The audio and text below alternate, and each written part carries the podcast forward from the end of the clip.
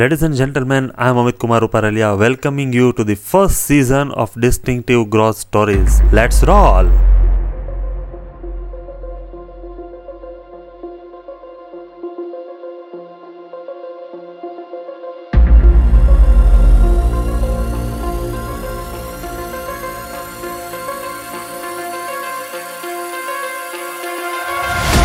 Imagine that you are meeting a person and that person's words are not matching his body language. You will just get it that that person is not interested in what you are talking or he is lying. But have you ever thought what would you do in a digital environment when you are not meeting the person personally? It is more often than not crosses our mind that a person might be able to hide the body language from us because we sometimes we might be seeing only face sometimes we might be seeing half of the torso so in the absence of entire body posture we might think that we will not be able to even understand what the person is really meaning to convey us. Maybe maybe you are right but i am presenting my perspective and my perspective is you cannot hide your body language even in the digital environment if the person shuts off the video camera you will understand that person is hiding something that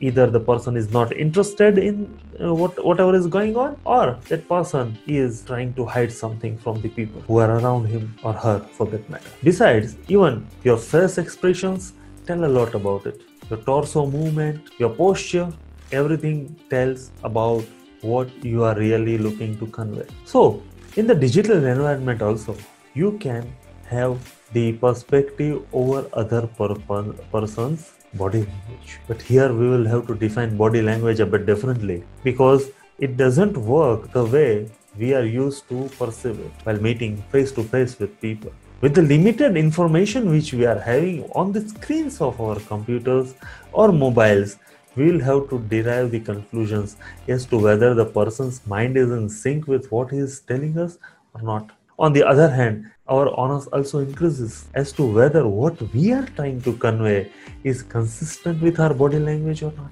So it becomes a bit challenging because we are generally not used to express our body language in front of the cameras. We might be giving some cute poses in front of cameras for, uh, various occasions or family trips or everything. But we are not used to present ourselves in front of camera. So sometimes it happens that our body language belies our words. So it will require a bit of practice to convey the body language properly and to read the body language of other people also properly. I leave you with these thoughts and kindly do share your perspective on whatever we have discussed. Ladies and gentlemen, this is Amit Kumar Uparalia signing out for the day.